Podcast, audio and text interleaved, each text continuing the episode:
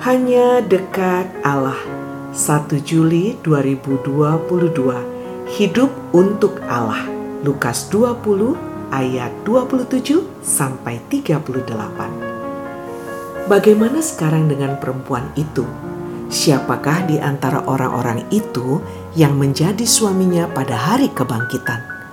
Sebab ketujuhnya telah beristrikan dia Demikianlah pertanyaan beberapa orang Saduki yang ditujukan kepada Yesus. Sejatinya, pertanyaan itu timbul bukan karena mereka ingin tahu.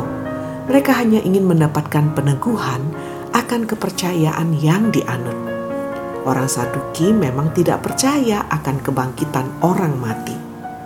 Dan mereka yakin bahwa pertanyaan itu akan membuat guru dari Nazaret mau tidak mau menyatakan bahwa orang mati tidak akan pernah bangkit. Dengan tegas Yesus berkata, "Ia bukan Allah orang mati, melainkan Allah orang hidup, sebab di hadapan Dia semua orang hidup." Dengan penjelasan ini, Yesus hendak menyatakan bahwa orang Saduki itu berpikir menurut pikiran manusia.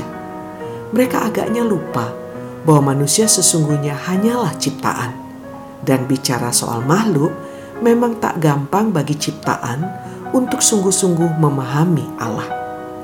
Dalam Alkitab Bahasa Indonesia masa kini tertera, nah Allah itu bukan Allah orang mati, ia Allah orang-orang yang hidup.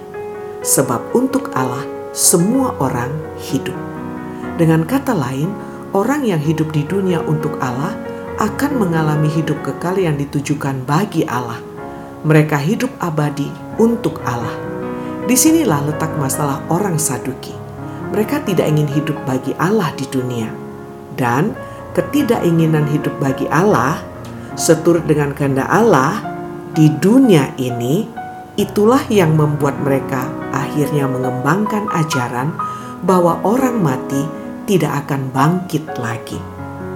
Salam semangat dari kami, literatur perkantas nasional. Sahabat Anda bertumbuh